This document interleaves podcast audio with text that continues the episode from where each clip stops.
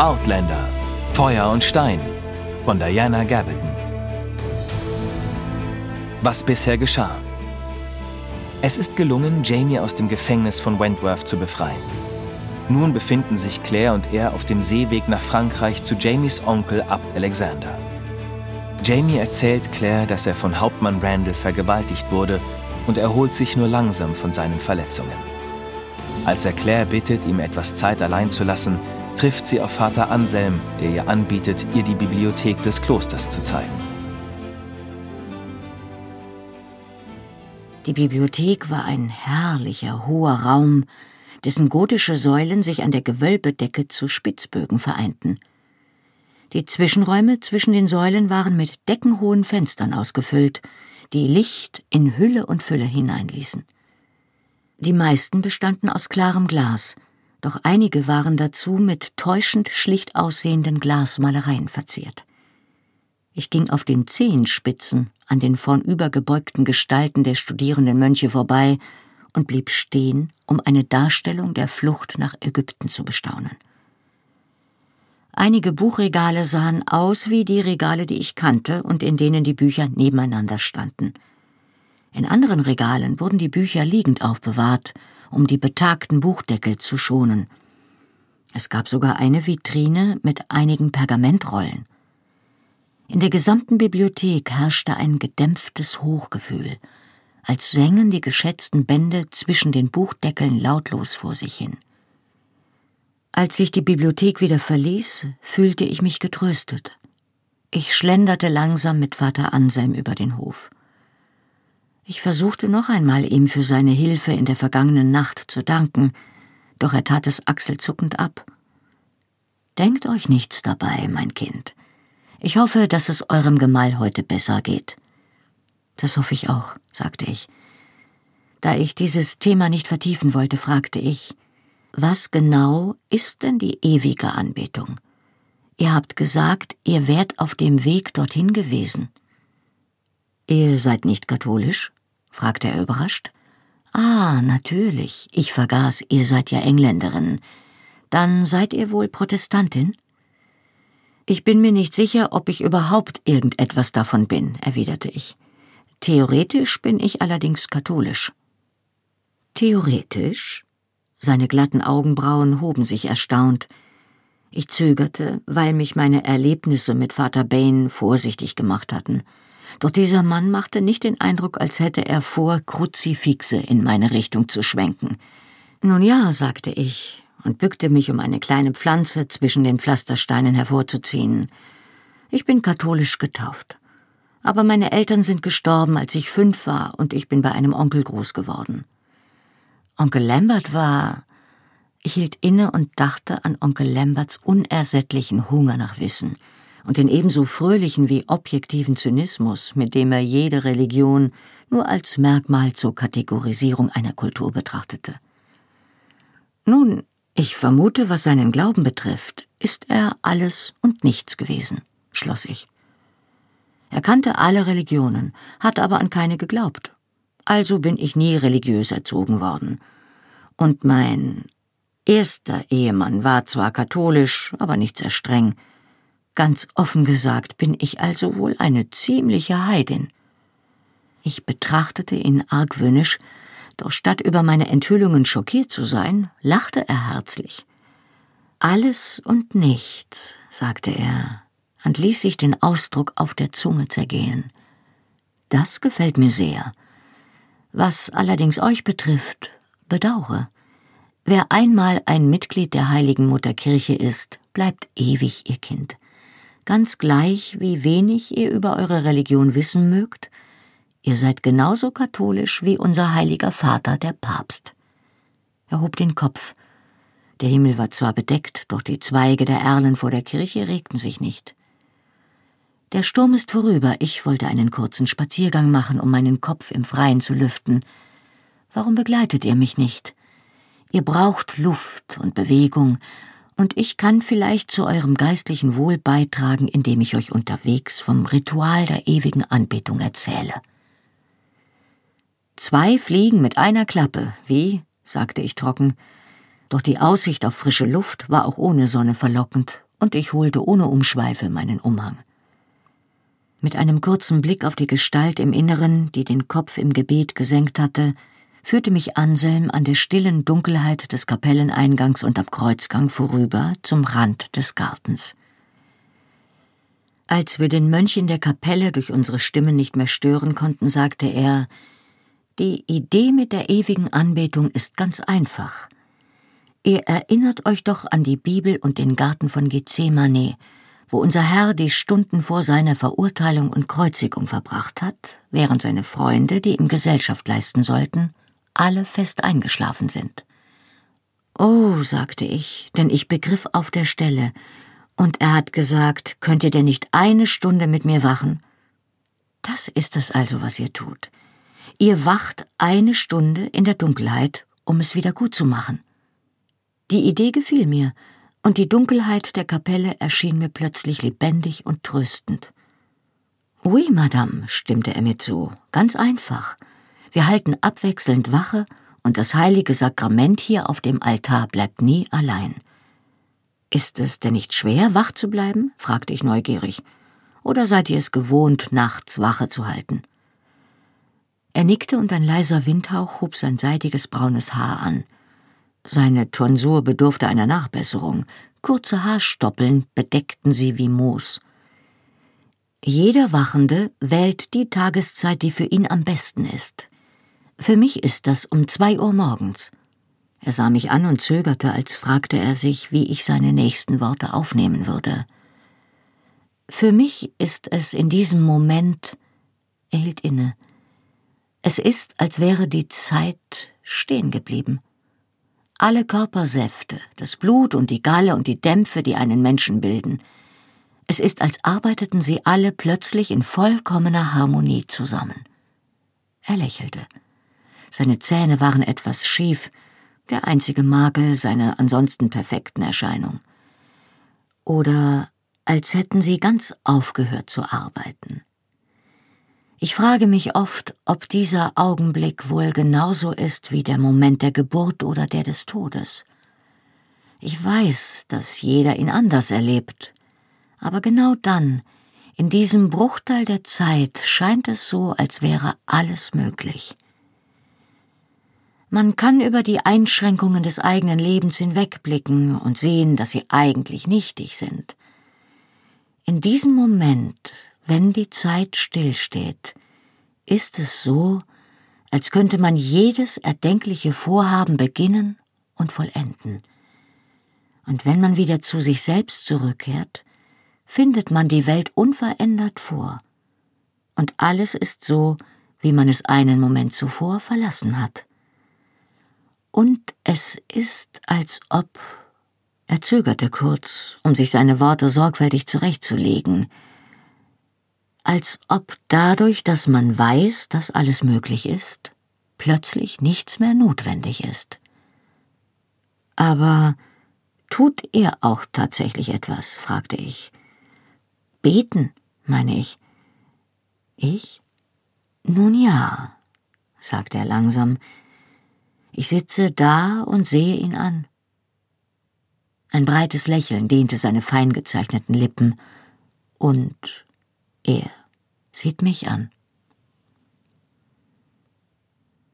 Jamie saß aufrecht im Bett, als ich in sein Zimmer zurückkehrte, und er unternahm einen kurzen Ausflug in den Flur, wobei er sich auf meine Schulter stützte. Doch danach war er leichenblass und schwitzte vor Anstrengung. Ohne Widerrede legte er sich wieder hin, als ich ihm die Decke zurückschlug. Ich bot ihm etwas Suppe und Milch an, doch er schüttelte erschöpft den Kopf. Ich habe keinen Appetit, saß nach. Wenn ich etwas zu mir nehme, übergebe ich mich nur wieder. Ich bedrängte ihn nicht, sondern trug die Suppe wortlos hinaus. Beim Abendessen war ich hartnäckiger und konnte ihn überreden, es mit ein paar Löffeln Suppe zu versuchen. Er brachte zwar einiges hinunter, konnte es aber nicht bei sich behalten. Es tut mir so leid, Sassenach, sagte er danach. Ich muss dich doch anwidern. Es macht nichts, Jamie, und du widerst mich nicht an. Ich stellte die Schüssel draußen vor die Tür, setzte mich zu ihm und strich ihm das wirre Haar aus der Stirn. Keine Sorge. Es liegt nur daran, dass dein Magen noch von der Seekrankheit gereizt ist. Vielleicht habe ich dich zu schnell zum Essen gedrängt. Lass ihn in Ruhe heilen. Er schloss die Augen und seufzte unter meiner Hand. Es wird schon wieder, sagte er teilnahmslos. Was hast du denn heute gemacht, Sassenach? Er war sichtlich ruhelos und fühlte sich unwohl, entspannte sich aber ein wenig, als ich ihm von den Erkundungen des Tages erzählte, von der Bibliothek, der Kapelle, der Kälterei und schließlich dem Kräutergarten, wo ich endlich den berühmten Bruder Ambrose kennengelernt hatte. Er ist erstaunlich, sagte ich begeistert. Oh, ich vergaß, du kennst ihn ja bereits. Bruder Ambrose war groß, noch größer als Jamie, und hager, mit dem langen, traurigen Gesicht eines Basset-Hundes und zehn langen, dünnen Fingern, von denen jeder einzelne grün leuchtete. Er kann anscheinend alles zum Wachsen bringen, sagte ich. Er hat die ganzen üblichen Kräuter hier und ein Treibhaus, das so klein ist, dass er nicht einmal aufrecht darin stehen kann, mit Dingen, die um diese Jahreszeit nicht wachsen sollten, oder in diesem Teil der Welt nicht wachsen sollten, oder einfach überhaupt nicht wachsen sollten, ganz zu schweigen von seinen importierten Gewürzen und Arzneien.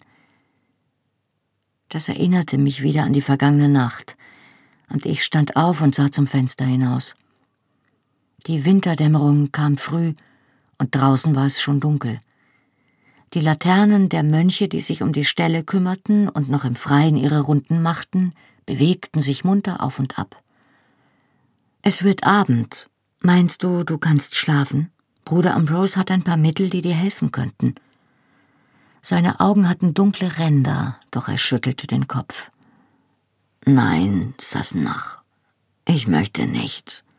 Wenn ich einschlafe. Nein, ich lese lieber noch ein wenig.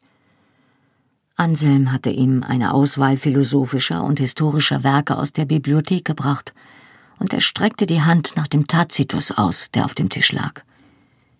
Du brauchst Schlaf, Jamie, wandte ich sanft ein, während ich ihn beobachtete. An das Kissen gelehnt öffnete er das Buch, starrte jedoch darüber hinweg an die Wand. Ich habe dir nicht erzählt, was ich geträumt habe, sagte er unvermittelt. Du hast gesagt, du hast vom Auspeitschen geträumt. Sein Gesicht gefiel mir nicht.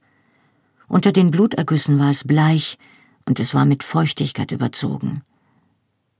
Das stimmt, ich konnte den Kopf heben und die Stricke sehen, die mir in die Handgelenke schnitten.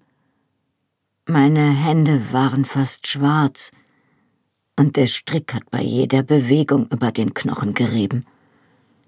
Ich hatte das Gesicht an den Pfosten gepresst. Dann konnte ich spüren, wie mir die Bleistückchen an den Enden der Riemen in die Schultern schnitten. Es kamen immer mehr Hiebe auch als es schon lange hätte vorbei sein müssen, und mir wurde klar, dass er überhaupt nicht vorhatte aufzuhören. Die Enden der Schnüre haben mir kleine Stücke aus dem Fleisch gerissen. Das Blut, das Blut ist mir über die Seiten und den Rücken in den Kilt gelaufen. Mir war furchtbar kalt. Dann habe ich wieder nach oben geblickt und konnte sehen, dass mir das Fleisch von den Händen zu fallen begann, und meine Fingerknochen über das Holz schabten und lange Kratzer hinterließen. Die Knochen meiner Arme lagen bloß, und sie wurden nur noch von den Stricken zusammengehalten. Ich glaube, da habe ich angefangen zu schreien. Ich konnte bei jedem Hieb ein seltsames Klappern hören, und dann habe ich erkannt, was es war. Er hatte mir das Fleisch von den Knochen gezogen und die Bleistückchen der Peitsche klapperten über meine Rippen hinweg, und ich wusste, dass ich tot war. Aber es war egal. Er würde immer weitermachen, und es würde nie aufhören. Er würde weitermachen, bis ich in Stücke zu fallen begann und zu Boden bröckelte, und es würde nie aufhören, und ich ging zu ihm, um ihn zu berühren Doch er war schon von selbst verstummt und klammerte sich mit der gesunden Hand an das Buch. Seine Zähne bohrten sich tief in die aufgeplatzte Haut seiner Unterlippe. Jamie, ich bleibe heute Nacht bei dir, sagte ich. Ich kann mir eine Matratze auf den Boden legen. Nein. Trotz seiner Schwäche meldete sich seine angeborene Sturheit zu Wort. Ich komme besser allein zurecht. Und ich bin jetzt nicht müde. Geh etwas essen, Sassenach. Ich lese noch ein wenig. Er beugte den Kopf abweisend über die Seite. Ratlos beobachtete ich ihn noch eine Minute.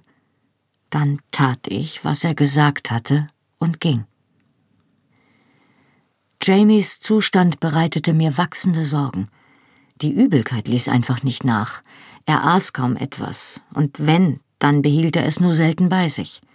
Er wurde immer blasser, lustloser, teilnahmsloser. Er schlief häufig tagsüber, da er nachts so gut wie gar nicht schlief. Doch trotz der Furcht vor seinen Träumen erlaubte er mir nicht, seine Kammer mit ihm zu teilen, weil er mich nicht auch noch um den Schlaf bringen wollte. Da ich mich nicht aufdrängen wollte, verbrachte ich einen Großteil meiner Zeit mit Bruder Ambrose im Herbarium oder in der Trockenkammer. Oder ich wanderte ziellos über das Gelände der Abtei und unterhielt mich mit Bruder Anselm.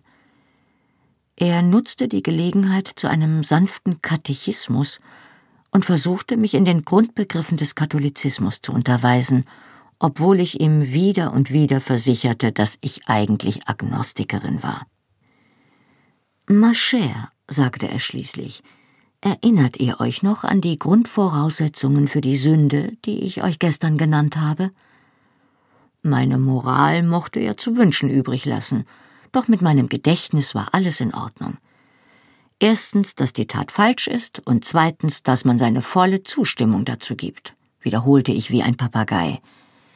Dass man seine volle Zustimmung dazu gibt, sagte er noch einmal. Und das, ma chère, ist auch die Grundvoraussetzung für den Zustand der Gnade. Wir standen über den Zaun des klösterlichen Schweinepferchs gebeugt und beobachteten einige große braune Schweine, die sich in der blassen Wintersonne aneinander drängten. Er wandte den Kopf und stützte dabei das Gesicht auf die Unterarme, die er auf dem Zaun verschränkt hatte. Ich wüsste nicht, wie das gehen soll, protestierte ich.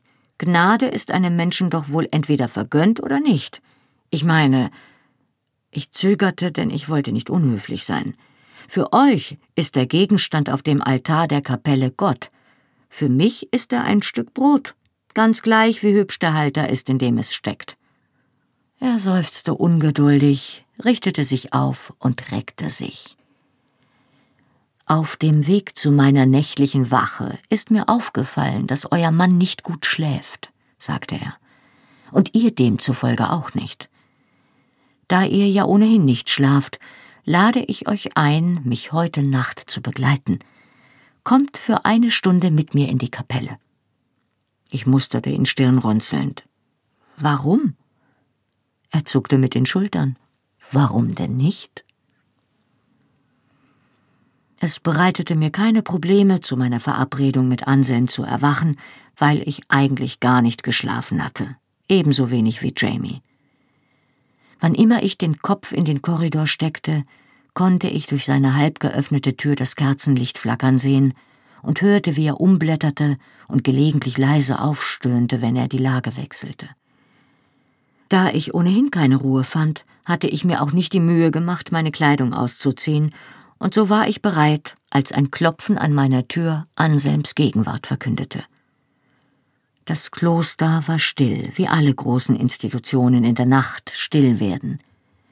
Der eilige Pulsschlag des geschäftigen Tages hat sich verlangsamt, doch das Herz schlägt weiter, allmählicher, sanfter, aber ohne Ende.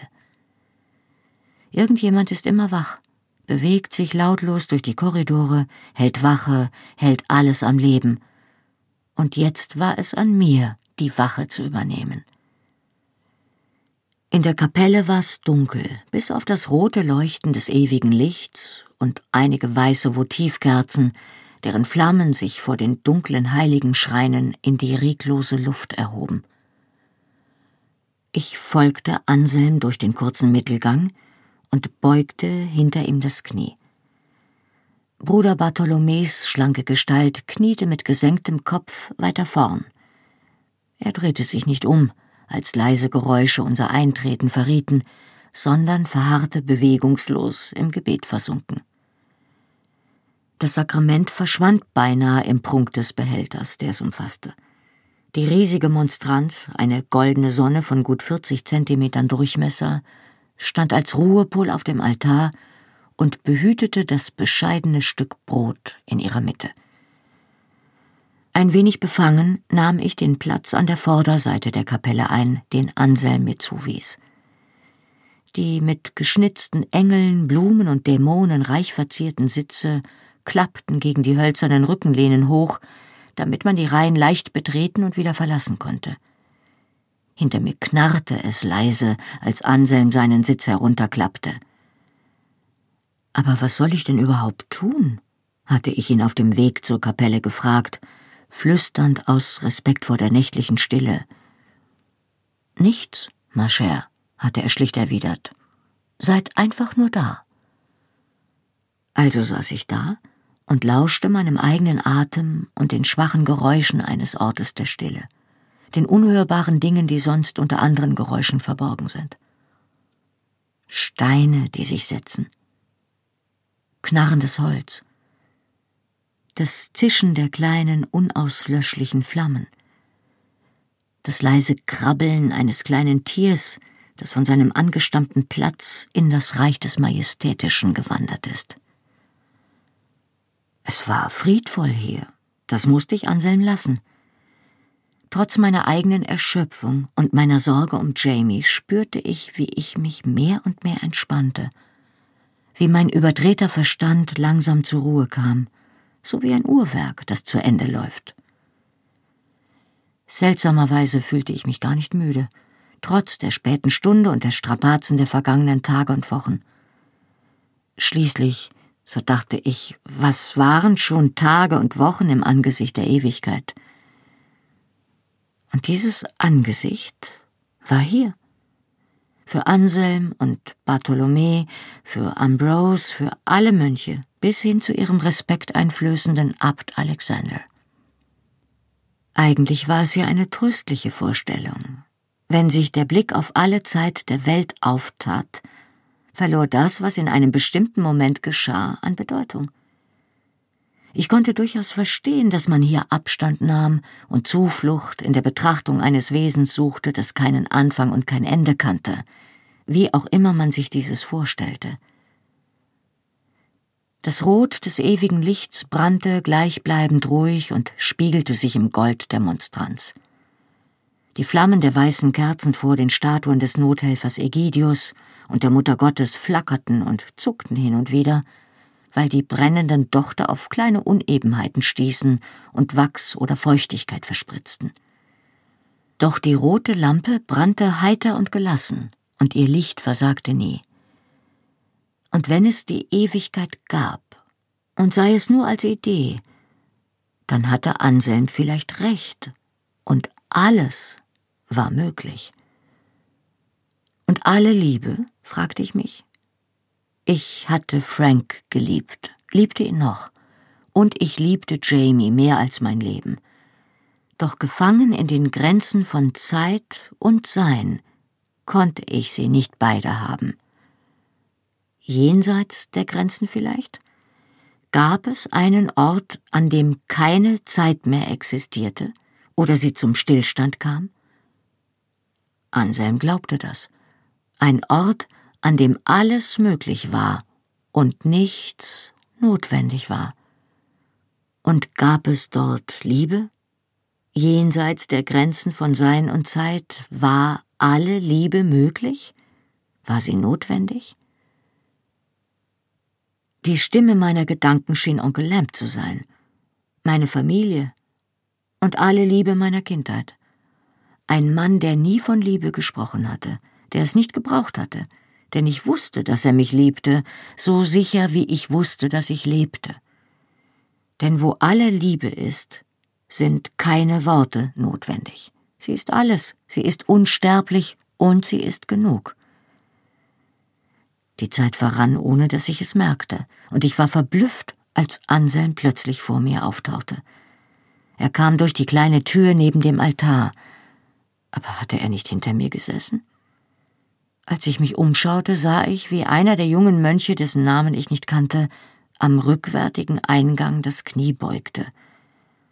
Anselm verneigte sich tief vor dem Altar, dann winkte er mich kopfnickend zur Tür. Ihr wart fort? sagte ich, als wir die Kapelle verlassen hatten. Aber ich dachte, ihr dürft das. Hm, das Sakrament nicht allein lassen.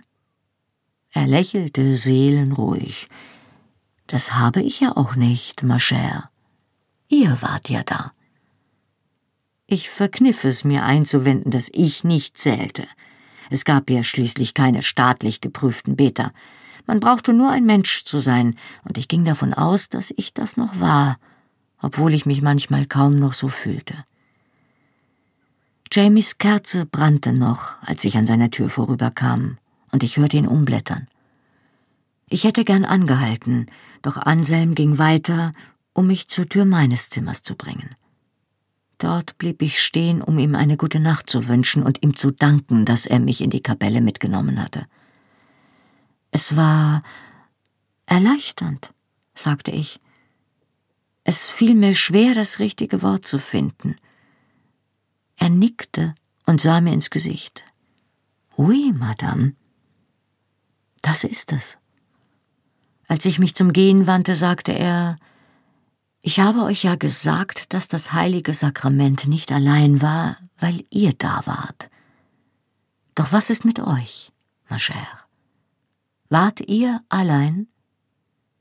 Ich hielt inne und sah ihn einen Moment an, ehe ich antwortete. Nein, sagte ich. Ich war nicht allein.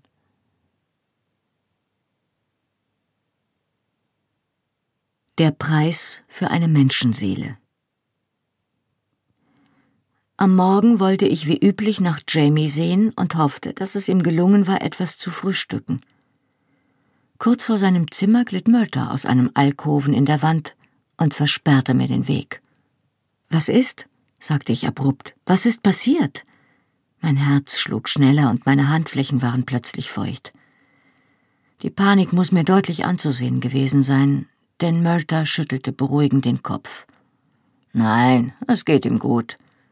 Er zuckte mit den Schultern, oder zumindest nicht schlechter als bisher. Er drehte mich um, indem er mir leicht die Hand unter den Ellbogen legte und ging mit mir zurück durch den Korridor. Ich erschrak und dachte, dass dies das erste Mal war, dass mich Murder von sich aus berührte. Seine Hand lag leicht und kräftig auf meinem Arm wie ein Pelikanflügel. Was ist denn mit ihm? wollte ich wissen. Das zerfurchte Gesicht des kleinen Mannes war so ausdruckslos wie immer, doch seine faltigen Augenwinkel zuckten. Er will dich einfach jetzt nicht sehen. Ich blieb stehen und entzog mich seinem Griff. Und warum nicht? fragte ich. Mörter zögerte, als wählte er seine Worte mit großer Sorgfalt. Nun ja, es ist nur, er hat beschlossen, dass es besser wäre, wenn du ihn hier lässt und nach Schottland zurückkehrst. Er. Der Rest seines Satzes ging unter, weil ich mich rücksichtslos an ihm vorüberschob. Die schwere Tür schlug leise hinter mir zu. Jamie lag dösend auf dem Bauch im Bett. Er war nicht zugedeckt und trug nur das kurze Gewand eines Novizen. Das Holzkohlebecken in der Ecke erfüllte das Zimmer mit einer angenehmen Wärme, auch wenn die Luft ein wenig verqualmt war. Er fuhr heftig zusammen, als ich ihn berührte. Seine Augen waren glasig vom Schlaf und seine Träume schienen ihm nachzuhängen. Ich nahm seine Hand zwischen meine Hände, doch er zog sie fort. Mit beinahe verzweifelter Miene schloss er die Augen und vergrub das Gesicht in seinem Kissen. Ich war bemüht, mir meine Verstörung nicht anmerken zu lassen, als ich mir wortlos einen Hocker nahm und mich an seinen Kopf setzte. Ich werde dich nicht berühren, sagte ich, Aber du musst mit mir reden. Ich wartete mehrere Minuten ab, während er reglos dalag und einfach nur den Kopf einzog. Schließlich seufzte er und setzte sich. Langsam und schmerzerfüllt schwang er die Beine über die Kante der Liege. Ei, sagte er ausdruckslos, ohne mich anzusehen. Ei, das muss ich wohl. Ich hätte es schon eher tun sollen. Aber ich war so feige zu hoffen, ich brauchte es nicht. Seine Stimme war bitter und er hielt den Kopf gesenkt und legte die Hände lose um seine Knie. Eigentlich hätte ich mich nie für einen Feigling gehalten. Doch genau das bin ich. Ich hätte Randall dazu bringen sollen, mich zu töten, doch ich habe es nicht getan. Ich hatte keinen Grund mehr zum Leben. Aber zum Sterben fehlte mir der Mut. Seine Stimme wurde so leise, dass ich ihn kaum noch hören konnte. Und ich habe gewusst, dass ich dich noch einmal sehen muss um es dir zu sagen. Aber Claire, meine Liebe. Oh, meine Liebe. Er nahm sich das Kissen und drückte es an sich wie zum Schutz, als Ersatz für den Trost, den er bei mir nicht suchen konnte. Einen Moment ließ er die Stirn darauf ruhen, um seine Kraft zusammenzusuchen. Als du mich in Wentworth zurückgelassen hast, Claire, sagte er leise, ohne den Kopf zu heben, habe ich zugehört, wie sich deine Schritte draußen auf den Steinen entfernten, und ich habe zu mir gesagt, ich werde jetzt an sie denken, ich werde mich an sie erinnern, an die Berührung ihrer Haut und den Duft ihres Haars und an ihren Mund, wenn er sich auf den meinen legt. Ich werde an sie denken, bis sich diese Tür wieder öffnet. Und ich werde morgen an sie denken, wenn ich am Galgen stehe, um am Ende Mut zu schöpfen. Von dem Moment, wenn sich die Tür öffnet, bis zu dem Moment, wenn ich diesen Raum verlasse, um zu sterben. Seine Hände ballten sich kurz zu Fäusten und lösten sich wieder, werde ich gar nicht denken, schloss er leise. Dann hatte er in dem kleinen Verlies die Augen geschlossen und gewartet. Er hatte keine großen Schmerzen, solange er still saß, doch er wusste, dass es bald schlimmer werden würde. Er hatte zwar Angst vor dem Schmerz, doch Schmerzen waren nichts Neues für ihn. Und er wusste, wie er darauf reagieren würde, so dass er darauf gefasst war, durchzuhalten, während er hoffte, dass sich seine Kräfte nicht zu schnell erschöpfen würden. Auch die Vorstellung, körperlich missbraucht zu werden, erfüllte ihn jetzt höchstens noch mit leisem Ekel.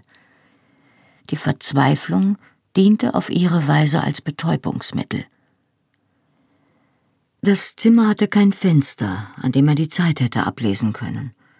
Es war Mittag gewesen, als er in das Verlies gebracht wurde, doch sein Zeitgefühl war nicht verlässlich. Wie viele Stunden noch bis zum Morgengrauen? Sechs? Acht? Zehn?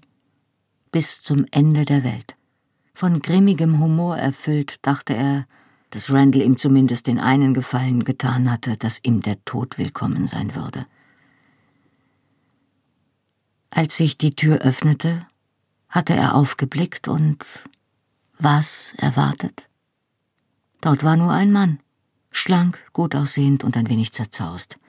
Das Leinenhemd zerrissen und das Haar verworren, stand er an die Holztür gelehnt und beobachtete ihn. Kurz darauf hatte Randall wortlos das Zimmer durchquert und war zu ihm getreten.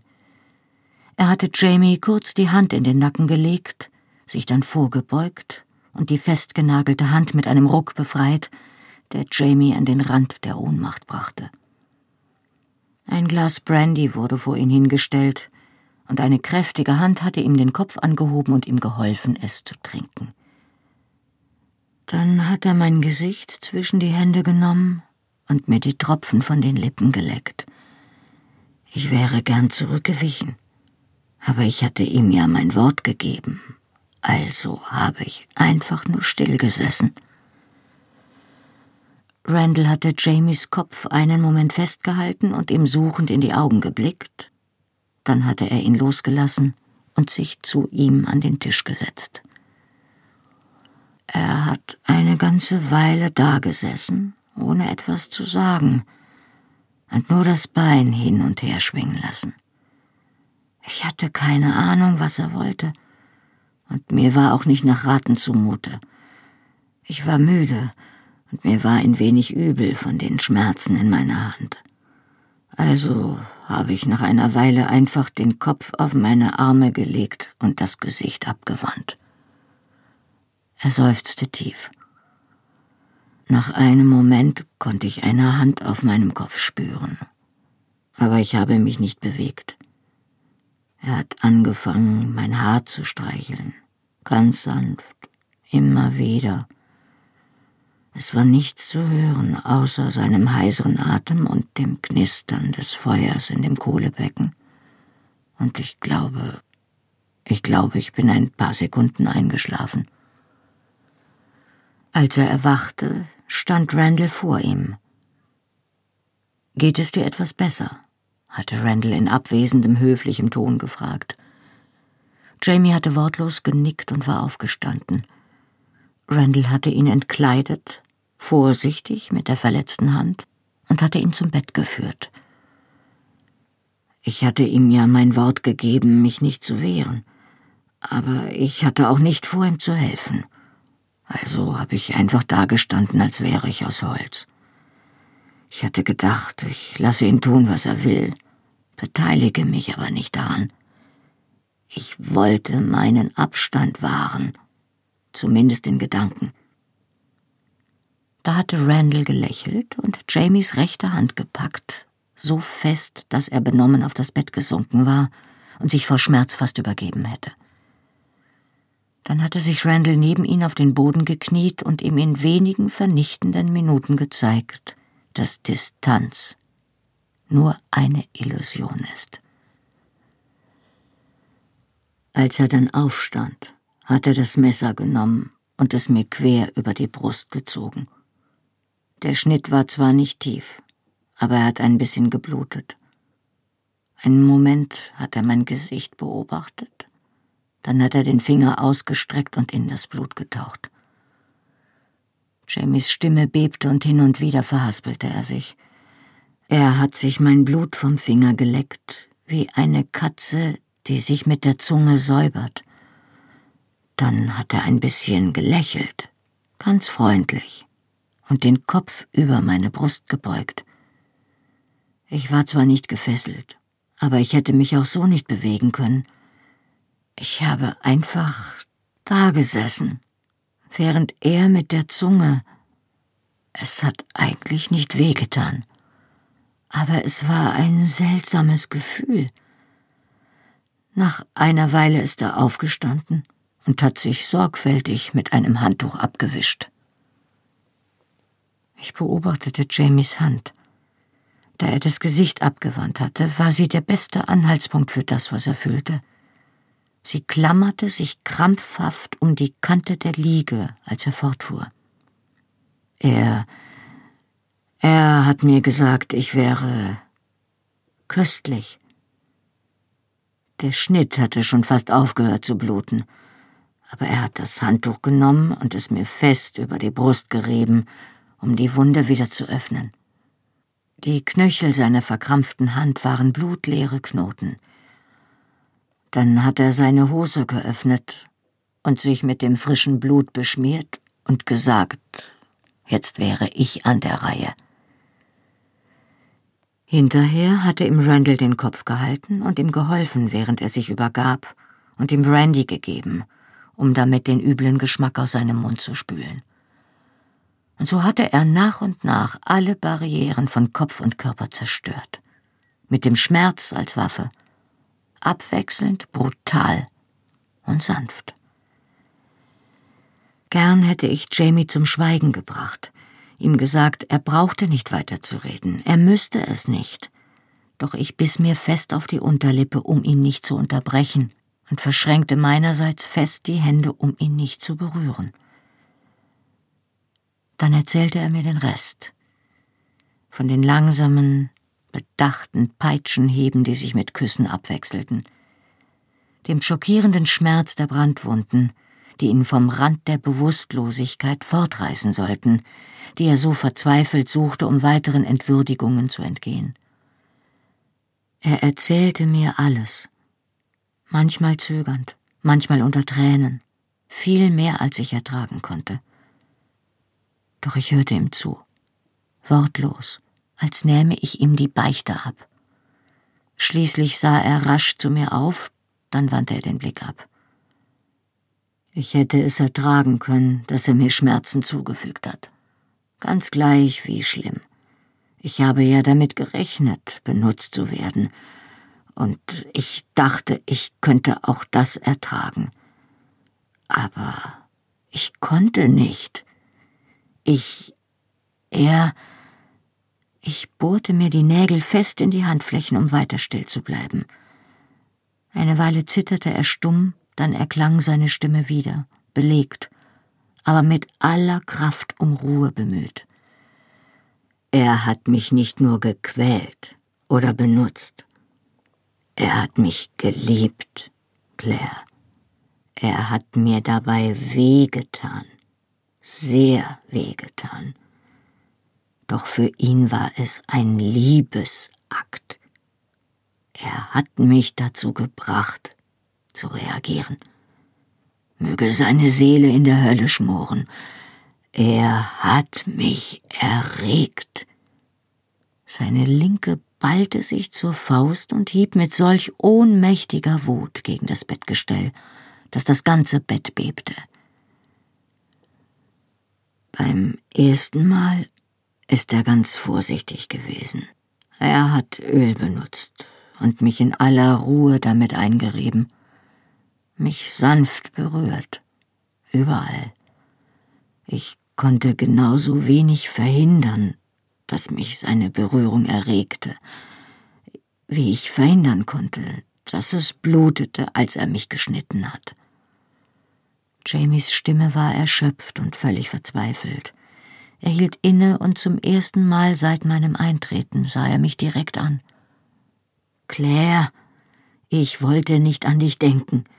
Ich konnte es nicht ertragen, so dort zu sein, nackt und all das und daran zu denken, wie es ist, dich zu lieben. Es war Blasphemie. Ich wollte dich aus meinen Gedanken löschen und nur noch existieren, solange ich musste. Aber er hat es nicht zugelassen. Seine Wangen schimmerten feucht, doch im Moment weinte er nicht. Er hat geredet. Die ganze Zeit hat er mit mir geredet. Teilweise waren es Drohungen und teilweise war es Liebesgeflüster. Doch oft warst es du. Ich? Meine Stimme, die ich so lange nicht benutzt hatte, kam nur als Krächzen aus meiner geplagten Kehle. Er nickte und senkte den Blick wieder auf das Kissen. Ei, er war furchtbar eifersüchtig auf dich. Weißt du? Nein, nein, das wusste ich nicht. Wieder nickte er. Oh ja.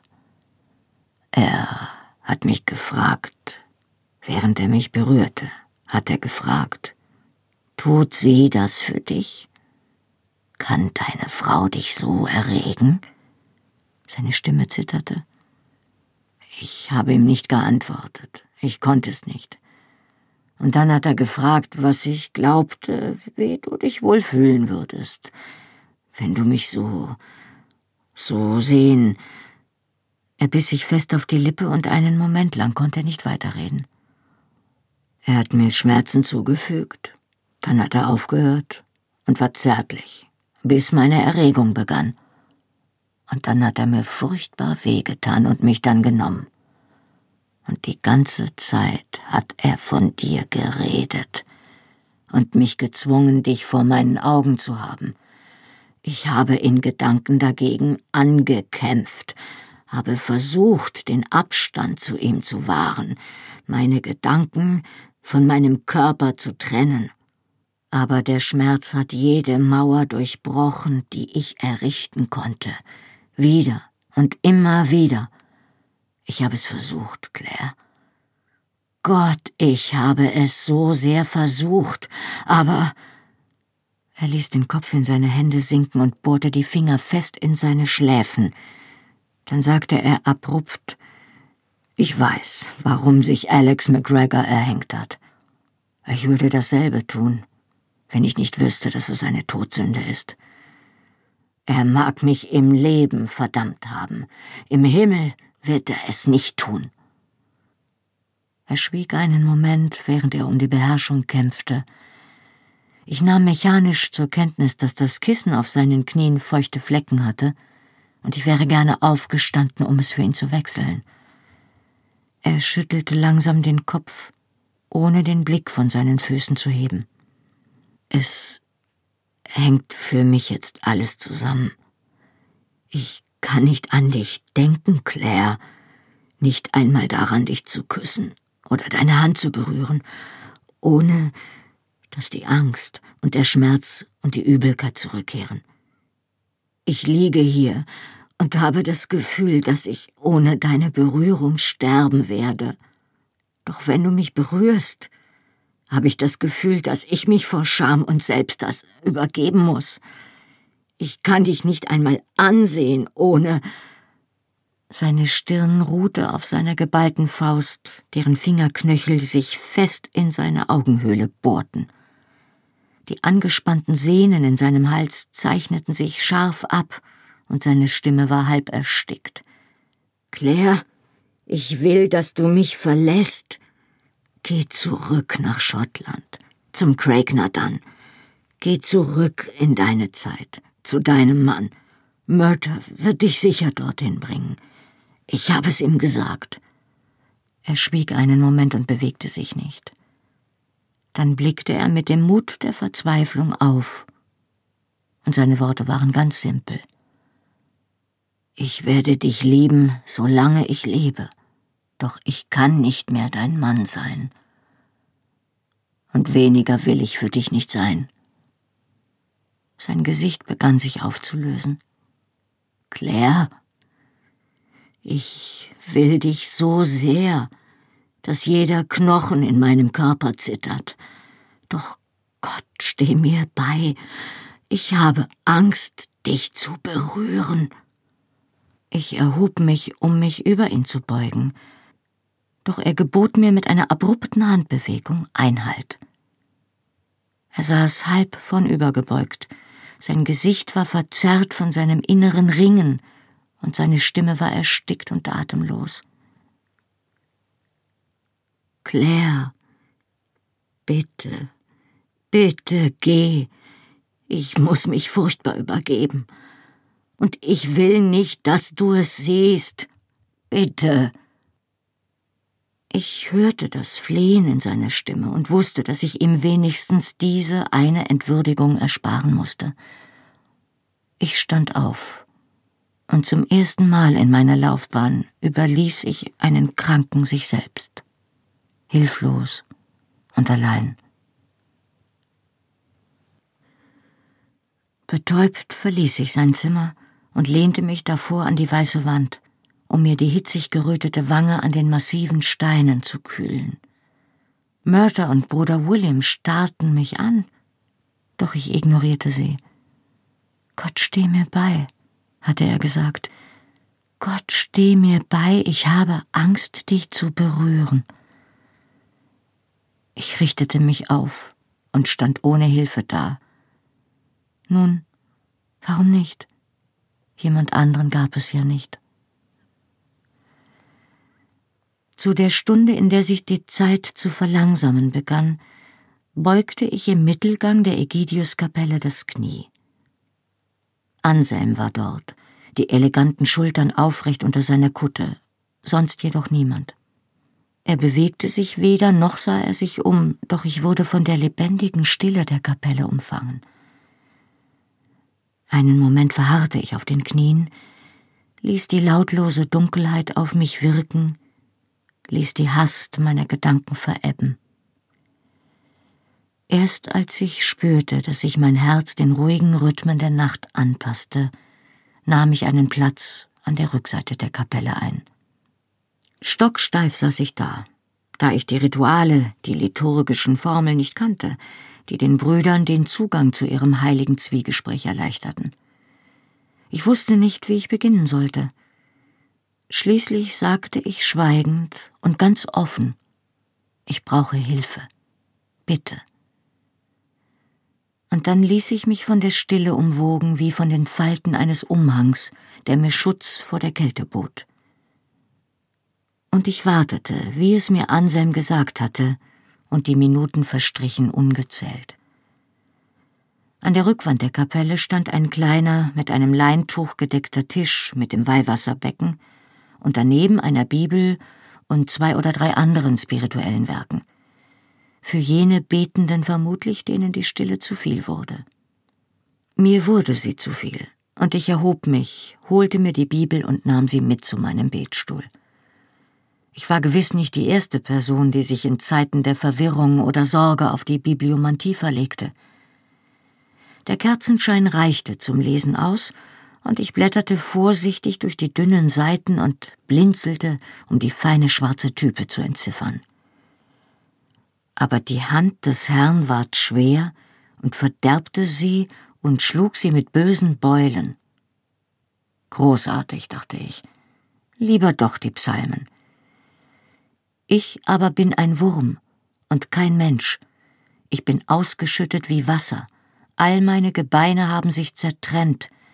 Mein Herz ist in meinem Leibe wie zerschmolzen Wachs. Nun ja, eine kompetente Diagnose, dachte ich etwas ungeduldig. Doch wo blieb die Behandlung? Aber du, Herr, sei nicht ferne. Meine Stärke, eile mir zu helfen. Errette meine Seele vor dem Schwert, meine einsame Seele vor den Hunden. Hm. Ich wandte mich dem Buch Hiob zu, das zu Jamies Lieblingskapiteln zählte. Wenn irgendjemand in der Lage war, hilfreiche Ratschläge zu erteilen. Sein Eigenfleisch macht ihm Schmerzen, und seine Seele ist ihm voll Leides. Hm, ja, dachte ich, und blätterte weiter, auch straft er ihn mit Schmerzen auf seinem Bette und alle seine Gebeine. Sein Fleisch wird verzehrt, dass man's nimmer sehen kann, und seine Gebeine ragen hervor.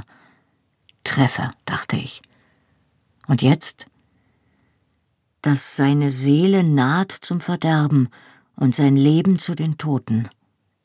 Nicht so gut. Doch was dann kam, war ermutigender sodann für ihn ein Engel als Mittler eintritt, einer aus tausend, zu verkündigen dem Menschen, wie er solle Recht tun, so wird er ihm gnädig sein und sagen, erlöse ihn, dass er nicht hinunterfahre ins Verderben, denn ich habe ihn freigekauft.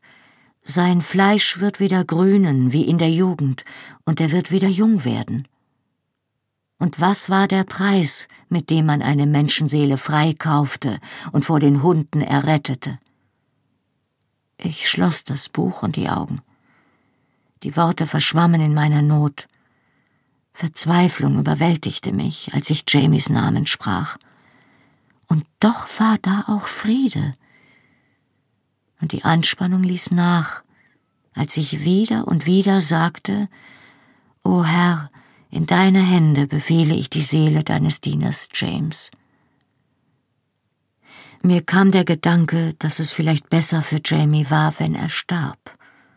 Er hatte ja gesagt, dass er das wollte. Wenn ich seinem Wunsch nachkam und ihn verließ, war ich mir absolut sicher, dass er bald tot sein würde. Entweder durch die Nachwirkungen der Folter und seiner Verletzungen, durch den Galgen oder gefallen in irgendeiner Schlacht und ich zweifelte nicht daran, dass er das ebenfalls wusste. Sollte ich tun, was er wollte? Ich werde den Teufel tun, sagte ich mir. Ich werde den Teufel tun, sagte ich leidenschaftlich zu der Monstranz auf dem Altar und schlug das Buch wieder auf. Es dauerte eine Weile, ehe mir bewusst wurde, dass mein bittender Gedankengang kein Monolog mehr war. Tatsächlich begriff ich es erst, als mir klar wurde, dass ich gerade eine Frage beantwortet hatte, obwohl ich mich gar nicht daran erinnern konnte, dass ich sie gestellt hatte. In der Trance meines schlaflosen Elends war ich etwas gefragt worden. Ich war mir nur nicht sicher, was, und ohne zu überlegen, hatte ich geantwortet. Ja, das werde ich. Abrupt stellte ich alle Gedanken ein und lauschte dem Widerhall der Stille. Und dann wiederholte ich vorsichtiger, immer noch lautlos. Ja, ja, das werde ich. Und dachte flüchtig, die Grundvoraussetzungen für die Sünde sind diese, dass man seine volle Zustimmung dazu gibt. Und das ist auch die Grundvoraussetzung für den Zustand der Gnade. Erklang das leise Echo von Anselms Stimme. Ich hatte das Gefühl, nicht plötzlich, aber durchdringend, mir wäre etwas gegeben worden, das sich unsichtbar in den Händen hielt, kostbar wie ein Opal, glatt wie Gagat, schwer wie ein Flusskiesel, zerbrechlicher als ein Vogelei. Unendlich und still, lebendig wie die Wurzel der Schöpfung, mir nicht geschenkt, sondern anvertraut, auf das ich es innig liebte und sanft behütete. Die Worte sprachen sich selbst und verschwanden in den Schatten der Kapellendecke. Ich beugte das Knie vor der Präsenz und verließ die Kapelle. In der Ewigkeit des Augenblicks, in dem die Zeit stillsteht, zweifelte ich nicht, dass ich eine Antwort hatte, auch wenn ich keine Ahnung hatte, wie diese Antwort lautete. Ich wusste nur, dass ich eine Menschenseele in den Händen hielt. Ob die meine oder die eines anderen, konnte ich nicht sagen. Es kam mir nicht wie die Erhörung meiner Gebete vor, als ich am Morgen zu normaler Zeit erwachte und ein Laienbruder vor mir stand, um mir mitzuteilen, dass Jamie glühendes Fieber hatte. Wie lange geht es ihm schon so? fragte ich und legte Jamie mit geübten Bewegungen die Hand auf Stirn und Rücken, in die Höhlen der Achseln und Lenden.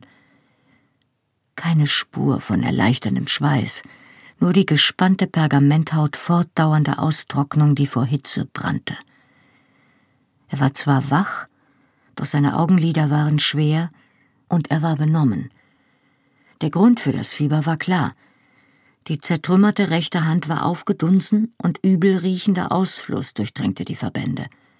Unheilvolle rote Streifen zogen sich an seinem Handgelenk hinauf. Eine verdammte Blutvergiftung, dachte ich. Eine elende, eitrige, lebensbedrohliche Blutvergiftung. Ich habe ihn so gefunden, als ich nach dem Morgengebet nach ihm gesehen habe, sagte der Mönch, der mich geholt hatte. Ich habe ihm Wasser gegeben aber er hat kurz nach Tagesanbruch angefangen, sich zu übergeben. Ihr hättet mich sofort holen sollen, sagte ich.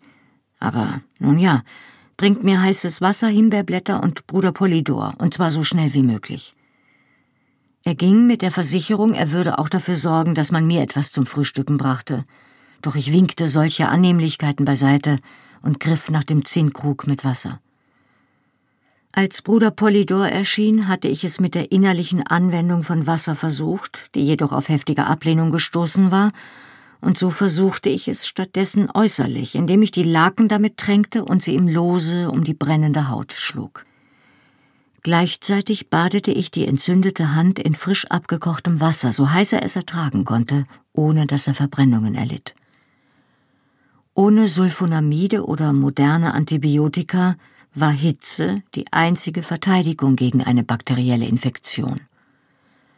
Der Körper des Patienten tat ja selbst sein Bestes, diese Hitze in Form hohen Fiebers zu erzeugen, doch das Fieber stellte seinerseits eine Gefahr dar, da es Muskelgewebe verzehrte und Hirnzellen schädigen konnte. Der Kniff lag darin, an Ort und Stelle genügend Hitze zur Bekämpfung der Infektion zu erzeugen, während man den Rest des Körpers kühlte um Schädigungen zu vermeiden, und ihn mit genügend Wasser versorgte, um seine normalen Funktionen aufrechtzuerhalten. Ein verdammter dreifacher Balanceakt, dachte ich trostlos.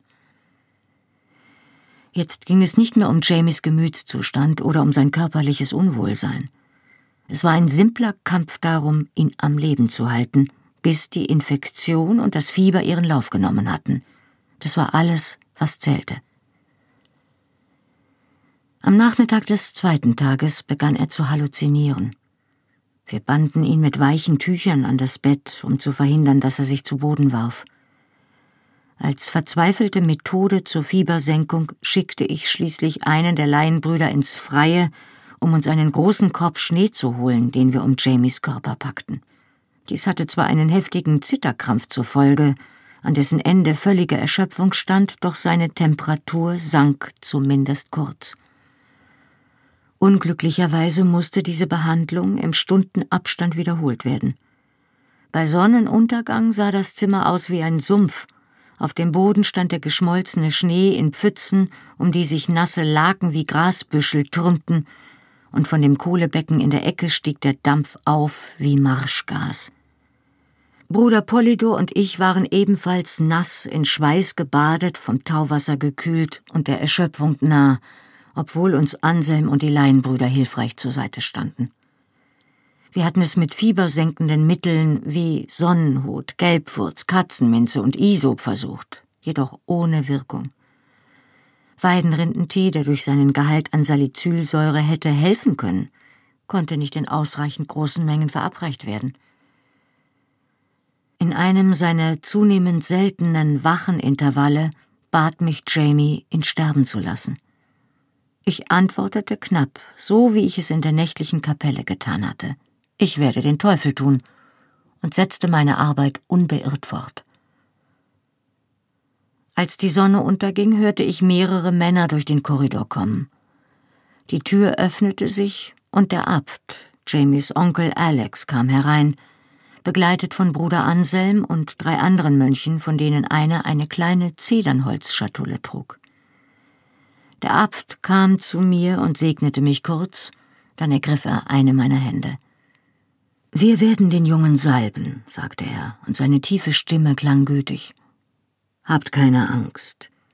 Er wandte sich dem Bett zu, und ich sah mich auf der Suche nach einer Erklärung verstört nach Anselm um. Das Sakrament der letzten Ölung, erklärte er, und kam näher, um trotz seiner leisen Stimme die am Bett versammelten Mönche nicht zu stören. Die letzte Ölung. Das ist doch für Menschen, die im Sterben liegen. Er zog mich etwas vom Bett fort. Man könnte es zutreffender auch als Krankensalbung bezeichnen, obwohl es tatsächlich meistens jenen vorbehalten ist, die in Lebensgefahr schweben. Die Mönche hatten Jamie sacht auf den Rücken gedreht, vorsichtig, um seinen wunden Schultern möglichst wenig Schmerzen zuzufügen. Dieses Sakrament dient einem doppelten Zweck, murmelte mir Anselm ins Ohr, während die Vorbereitungen ihren Lauf nahmen. Erstens ist es als Sakrament der Heilung gedacht. Wir beten, dass der Leidende wieder gesund werde, so dies denn Gottes Wille für ihn ist. Das Grisam, das geweihte Öl, ist ein Symbol des Lebens und der Heilung. Und der zweite Zweck? fragte ich, obwohl ich es bereits wusste. Anselm nickte. Wenn es nicht Gottes Wille ist, dass er sich erholt, wird ihm die Vergebung seiner Sünden erteilt, und wir befehlen ihn Gott an, auf dass seine Seele in Frieden Abschied nehme. Er sah, wie ich mich anspannte, um zu protestieren, und legte mir warnend die Hand auf den Arm. Dies sind die letzten Riten der Kirche. Er hat ein Recht darauf und auf den Frieden, den sie ihm bringen mögen. Die Vorbereitungen waren abgeschlossen. Jamie lag auf dem Rücken, ein Tuch über die Lenden drapiert, um den Anstand zu wahren, und am Kopf- und Fußende des Bettes brannten Kerzen, die mich unangenehm an Grablichter erinnerten. Abt Alexander saß an seinem Bett, begleitet von einem Mönch, der ein Tablett mit einer zugedeckten Hostienschale und zwei kleinen Silberflaschen mit Weihwasser und Krisam trug und ein weißes Tuch über den Unterarmen liegen hatte. Wie ein verflixter Sommelier, dachte ich gereizt. Die ganze Prozedur ließ mich erschauern. Die Riten wurden auf Lateinisch abgehalten, ein leiser, murmelnder Wechselgesang, der beruhigend klang, obwohl ich den Wortlaut nicht verstand. Anselm flüsterte mir die Bedeutung einiger Teile der Zeremonie zu, andere erklärten sich von selbst. An einem Punkt winkte der Abt und Polydor trat vor und hielt Jamie ein kleines Fläschchen unter die Nase. Es musste Ammoniakgeist oder ein anderes Stimulanz enthalten, denn er fuhr zusammen und wandte heftig den Kopf ab, ohne die Augen zu öffnen. Warum versuchen Sie denn ihn zu wecken? flüsterte ich. Wenn möglich, sollte die Person bei Bewusstsein sein, um bestätigen zu können, dass sie die Sünden bereut, die sie in ihrem Leben begangen hat. Falls er imstande ist, sie zu empfangen, wird ihm der Abt außerdem die heilige Kommunion spenden. Der Abt streichelte Jamie sacht die Wange und wandte seinen Kopf wieder dem Fläschchen zu, während er leise mit ihm sprach. Er hatte vom Lateinischen in das breite Schottisch ihrer Familie gewechselt, und seine Stimme klang sanft. Jamie, Jamie, Junge. Ich bin's, Alex, Junge. Ich bin hier bei dir. Du musst einen Moment aufwachen, nur kurz. Ich erteile dir jetzt die Absolution und spende dir dann die heilige Kommunion. Trink nun ein Schlückchen, damit du mir antworten kannst, wenn du musst. Bruder Polydor hielt Jamie einen Becher an die Lippen und flößte ihm tropfenweise Wasser ein, bis seine ausgetrocknete Zunge und Kehle mehr aufnehmen konnten. Seine Augen waren offen, immer noch vom Fieber beschwert, aber einigermaßen wach. Dann fuhr der Abt fort. Er stellte seine Fragen zwar auf Englisch, aber so leise, dass ich sie kaum hörte. Widersagst du Satan und all seinen Werken? Glaubst du an die Auferstehung unseres Herrn Jesus Christus? Und so weiter. Auf jede Frage antwortete Jamie mit einem kratzig geflüsterten Ei. Als er das Sakrament erhalten hatte, legte sich Jamie mit einem Seufzer zurück und schloss erneut die Augen. Bei jeder Atembewegung seiner eingesunkenen Brust konnte ich seine Rippen sehen. Übelkeit und Fieber hatten furchtbar an ihm gezehrt. Der Abt, der nacheinander zu Weihwasser und Krisam griff, beschrieb das Kreuzzeichen über seinem Körper und salbte ihm Stirn, Lippen, Nase, Ohren und Augenlider. Dann zeichnete er ihm mit dem heiligen Öl das Kreuz über dem Herzen auf die Brust, auf beide Handflächen und auf beide Fußsohlen. Die verletzte Hand hob er mit unendlicher Vorsicht an, strich das Öl ganz leicht über die Wunden und legte Jamie die Hand wieder auf die Brust, so dass sie unterhalb der brennend roten Messernarbe ruhte. Die Salbung verlief schnell und unermesslich sanft und die raschen Daumenbewegungen des Abtes berührten Jamie wie eine Feder. Abergläubischer Hokuspokus, sagte der rationale Teil meines Gehirns. Doch die Liebe in den Gesichtern der betenden Mönche berührte mich zutiefst. Jamies Augen waren wieder offen, jedoch von Ruhe erfüllt, und zum ersten Mal seit unserem Aufbruch aus Lallybroch war Friede in seinem Gesicht. Die Zeremonie endete mit einem kurzen Gebet auf Lateinisch. Dann legte der Abt Jamie die Hand auf den Kopf und sagte auf Englisch Herr, in deine Hände befehlen wir die Seele deines Dieners James. Heile ihn, so beten wir, wenn dies dein Wille ist, und schenke seiner Seele Kraft, auf dass er von Gnade erfüllt werde und deinen Frieden in der Ewigkeit finde. Amen erwiderten die anderen Mönche. Und ich tat es auch.